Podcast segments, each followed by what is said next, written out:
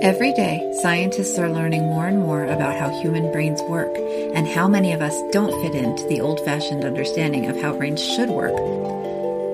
But a lot of ideas about parenting and familial relationships still need to catch up to the reality of human variation.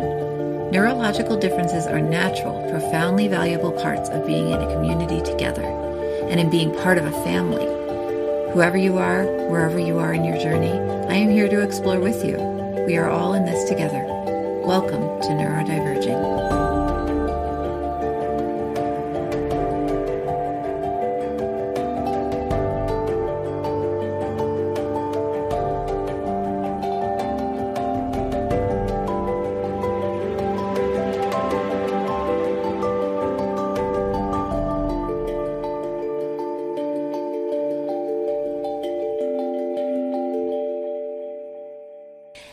Everyone, and welcome back to the Neurodiverging Podcast. I'm Danielle Sullivan, and I'm your host. Today, you've just got me on the line with you to talk about emotional intelligence and specifically about alexithymia, which I'll be discussing further. Before I get to that, I'd like to thank my patrons Clara, Zach, Teresa L, Sarah, Marty, Kristen, Galactic Faye, Teresa B, Claire, and David. Thank you all so much for supporting this episode of Neurodiverging. If you like this podcast and you get something out of it, please check us out on Patreon at patreon.com slash neurodiverging. You can pledge a dollar, five dollars, ten dollars a month to support the podcast and keep it going. It's very appreciated. So, if you're new here, I'm Danielle Sullivan. I'm the host of Neurodiverging Podcast, and I am a certified life coach and an autistic person and parent. And uh, when we started off this podcast, I used to just do these by myself until we started getting guests. So, this is kind of a rollback to the old days where you're just going to listen to me today what I'd love to talk to you about today is emotional intelligence and alexithymia. So, uh, like I said, as you know, I'm a certified life coach and I often work on emotional intelligence skills with my clients. Emotional intelligence is basically a set of skills which allow you to understand what you are feeling and then to regulate your feelings. Regulating your feelings just means that you're able to amp them up or dial them down based on the situation and the environment you're in and what you need in the moment. So, emotional intelligence is a whole variety of set of skills that all people need to build on over their lives. Most of us learn a little bit when we're kids, but develop continue to develop those skills um, over the our whole adulthood, and especially after we become parents, many of us become much better at emotional regulation. Especially, some of us are born with or grew up in an environment where we develop better skills than others, but autistic and ADHD folks are often at a disadvantage when it comes to building emotional intelligence skills over time because, well, there's lots of reasons, but some of it is because many of us process our emotions and even feel our feelings in very different ways compared to neurotypical people. And that's part of what I want to talk about today because I feel like it doesn't get enough play in conversations about autism and ADHD, and that it is a really big piece of the puzzle for the mental health and well being of neurodivergent people, and also for the way that neurodivergent and neurotypical people communicate with each other. Uh, we have different communication styles that come from different ways of interpreting the world, and a lot of that is based in the fact that we feel our feelings, the very basic piece of being a human is our emotions and we feel our feelings differently and we access them differently. So that's important for me, I think, to talk about. So emotional regulation is important for autistic people to practice for a lot of reasons. One big one is that, according to the research, autistic folks like us tend to choose emotional regulation strategies that aren't very effective. This might be because we're taught poor regulation strategies when we're younger. This might be something inherent something in the way that our brains are built to see the world. It's probably a mix of the two. But because we don't choose uh, effective emotional regulation strategies, we struggle later with things like self harm, anxiety, impulsivity, and aggression.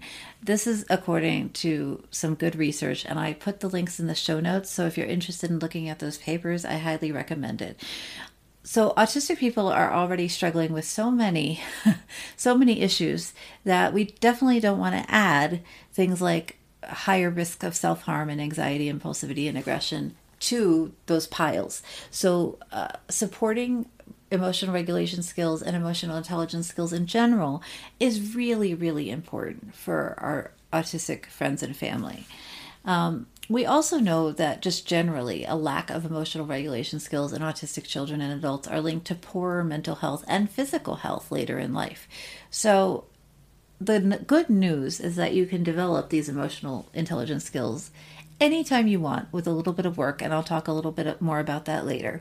But it is something that, you know, we do want to be paying attention to. Now, one important aspect of emotional intelligence, and what I want to talk a little bit more about today, is called alexithymia. And alexithymia is a difficulty in recognizing and distinguishing between different emotions and bodily sensations. Sometimes it's also a difficulty in expressing emotions or a lack of imagination or like interior fantasy life.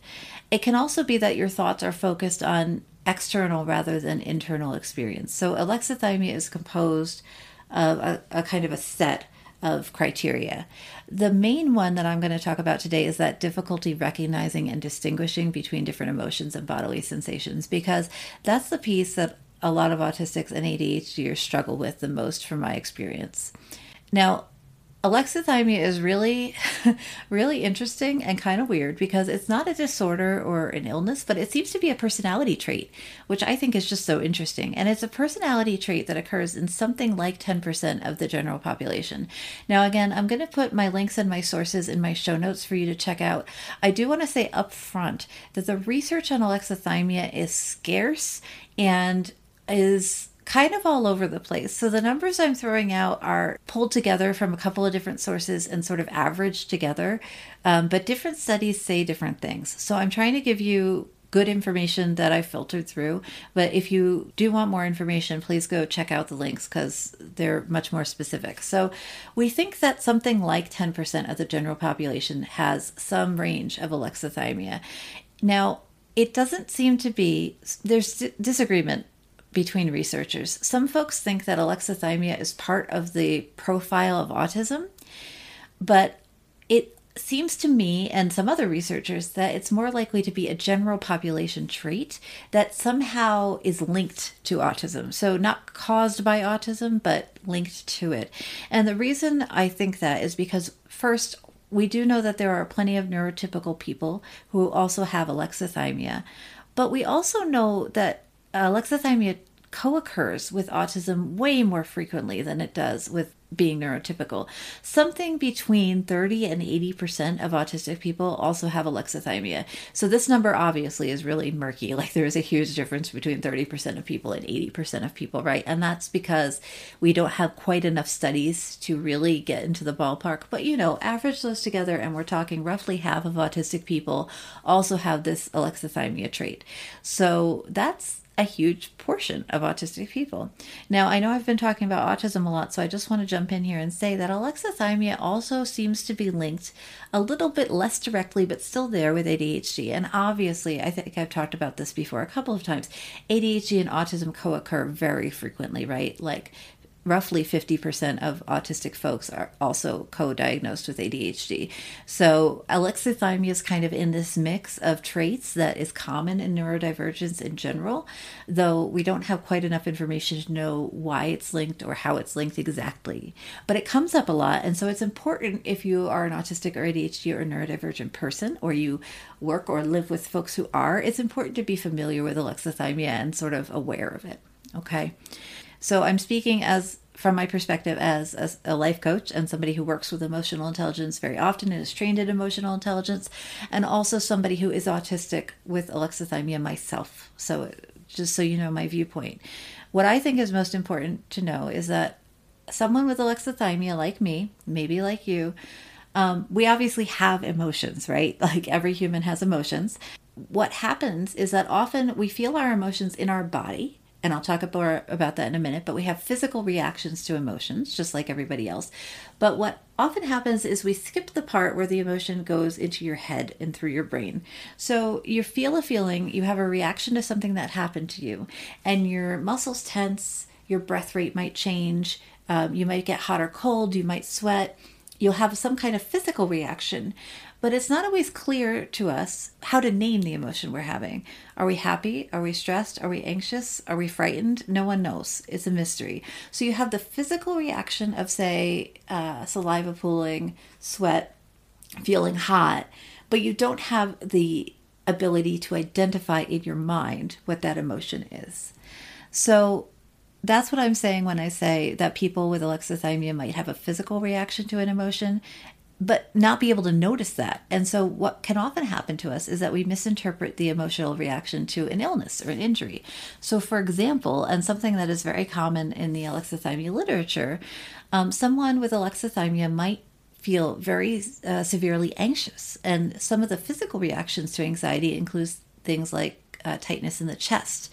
But then instead of realizing that we're anxious, we instead believe that we're experiencing a heart attack or a panic attack. And so we go to the ER. And the folks at the ER can't help us because we are not, in fact, experiencing a heart attack. We are anxious and stressed. So the emotional reaction in us is less mental and less going through our heads and much more physical. Okay. So, a lot of autistic folks and ADHDers have some degree of alexithymia, and again, that degree can range. Um, and so experiences can differ. But what I want to get through to you today is that, in my experience, a lot of us do not realize that we are alexithymic. And especially if you are a late identified autistic person, you may have gotten through a large portion of your life without realizing that this is a, a space where you need to keep skill building where without realizing that your emotional intelligence is suffering in this way. So, I have talked to a lot of people who are late identified autistics and worked with a lot of clients who are late identified autistics and I'm also naming myself in this as a late identified autistic who felt like we were pretty in touch with our emotions, right? That we had pretty good concept of what was going on inside our heads and were able to name emotions relatively quickly and identify what we were feeling. But what often is actually happening is that we have developed some skill with emotions, but we are not very quick. Our processing time around emotions is very slow.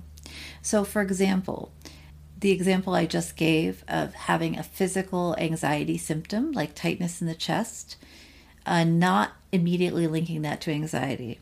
Okay, so some ideas around how to identify if you have alexithymia or not and again, alexithymia can range greatly in severity. But if you're somebody who feels a feeling and doesn't know how to name it, okay? If you're somebody who gets upset, physically upset, cries, if you start breathing heavily, you're crying, um, you shake, you have these physical reactions, but you don't know why that's happening, you don't know what you're reacting to, right? That's a, a missing link between the emotion and the physical reaction. That could be a symptom of alexithymia. If you notice that, for example, your muscles are tense and it's hard to breathe all the way into your diaphragm, but you don't realize you're upset, right? Or you don't realize you're happy, right? That can be a symptom of alexithymia. I talked to somebody the other day who said that they spent years believing that they were anxious in social situations because they had a bunch of physical reactions that to them indicated anxiety. But actually, what it was, and it took them years to realize this, is they were excited. They were excited to see people. But the reality is that our physical reactions to happiness and excitement versus anxiety can be really similar, right? You breathe more shallowly, your palms sweat, right? You feel kind of up and jittery, and that can be anxiety or that can be excitement. So, if any of this is ringing true to you, then this might be something you just want to look into further. And again, I will put links more about alexithymia and about some research that you can look to um, in the show notes for you. So I would encourage you to look at that. Now, as I was talking about before, emotional intelligence skills make up a bulk and a lot of different ways of being able to name your emotions and being able to m- kind of modulate them, right? Modify them, amp them up, or rein them back in, depending on what you need. Now, if you have alexithymia, if you're one of the maybe 50% of autistic people and ADHDers with this trait, then it's really difficult to do either of those pieces to name the emotion you're feeling and then to figure out how to modify it. Because if you don't even know if you're anxious or excited, how are you supposed to know whether you're amping that up or reining that down, right? It's a really challenging situation. So, there are a couple of things that we can do that are uh, evidence based interventions to increase emotional intelligence. I'm going to go through them very quickly, and these are just some suggestions. There are so many great evidence based um, approaches to improving emotional intelligence. And I'll be talking about them in future episodes too. But here are a couple of ideas. Now, the first one is mindfulness. Um, if you're new to the podcast, we had a great guest speaker a couple of months ago, Dr. Rabia Subhani. And Rabia, she has created some really good content, both free and paid. There's just a suggestion to go back and look at that episode, give it a listen for some discussion of mindfulness and mindfulness practices that you can use as an adult or you can share with your children. Um, now, mindfulness is just about paying attention to your body in the moment. So, reining in that urge to think about the future or perseverate around the past and instead just focusing on what's right here, right now. And what that can do is that paying attention to what your body is doing and when it is reacting to things can you give you a better sense of the time lag between whatever stimulus happened and your reaction to it. So, again, it is really common, really common for neurodivergent folks like us to have a processing delay, it's called.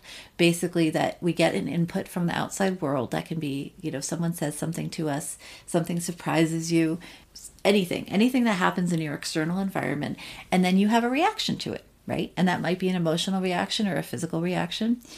And for us, often there is a time delay between the what happens in the external environment and us having an internal reaction to it. So, mindfulness can help because if you're paying more attention to what's happening outside of you and inside of you, you can figure out, oh, something happened to me this morning and now it's afternoon, but now I'm having a physical emotional reaction. I bet it's related to the thing that happened this morning. Because our reactions are so delayed, often the reason we can't link our physical reactions to our emotions with a, a, stimulus is because it happened a while ago. And it's just sort of now percolating through all of our nervous system things and getting to a physical reaction. This is really common, and mindfulness uh, approaches can be really helpful for some neurodivergent folks in recognizing the links between cause and effect. Now, I do want to say that mindfulness is not for everybody. Some neurodivergent folks find mindfulness physically painful. So if it's not for you, it's not for you, and there's nothing to be ashamed of there. Um, and I, you know, I wouldn't encourage. Uh, trying it if you've tried it before and you know it's not for you. But for a lot of us, it is extremely helpful in getting a better grip on what's going on in our minds and bodies. And I'm certainly one of the folks that um, doesn't take to it easily, but finds it really helpful. So I always encourage people to try it if you haven't before. Um, and again, I'll link to Dr. Rabia's episode in the show notes, and I encourage you to go check that out. Um, and there's some other resources on mindfulness in, in those show notes as well. Okay. Now, another um, intervention that can be really helpful is learning to name your emotions. Now, this is really great to do with kids too, but it works for kids, youth, teens, young adults, older adults, everybody on up. There's been a lot of research done on feelings and emotions, and it can get very complicated, but basically, there are, most people agree, six or seven main emotions. They're often called the universal emotions, and whether they are actually universal or not is up for heated debate. For our purposes, I really don't think it matters if it's if they are universal or not. But what is important about them is they are the most common and maybe the clearest examples of emotion that are important to know for most people living in a Western world today. So your six basic emotions are happiness, sadness, disgust, fear, surprise, and anger. I'll say them one more time. Ready? Happiness, sadness, disgust, fear, surprise, and anger. Okay?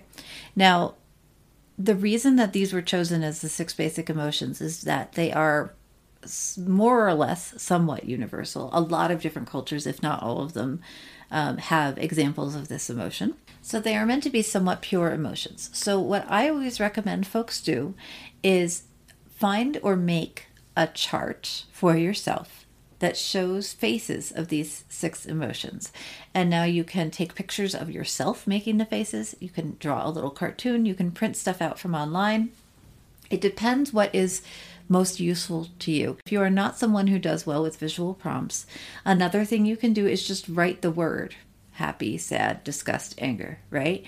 And then when you are feeling a feeling and you're not sure what it is or how to identify it, go back and look at the words for the six basic emotions.